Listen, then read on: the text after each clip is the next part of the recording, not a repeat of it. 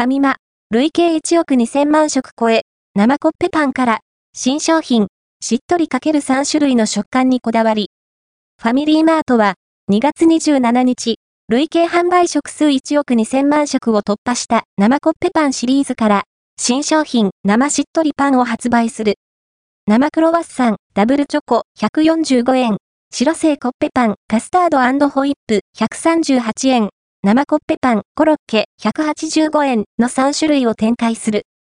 2023年度におけるパン日賞は、過去10年で最高額を記録する好調ぶりだ。新商品の投入で、好調を支えた生コッペパンシリーズの強化を図る。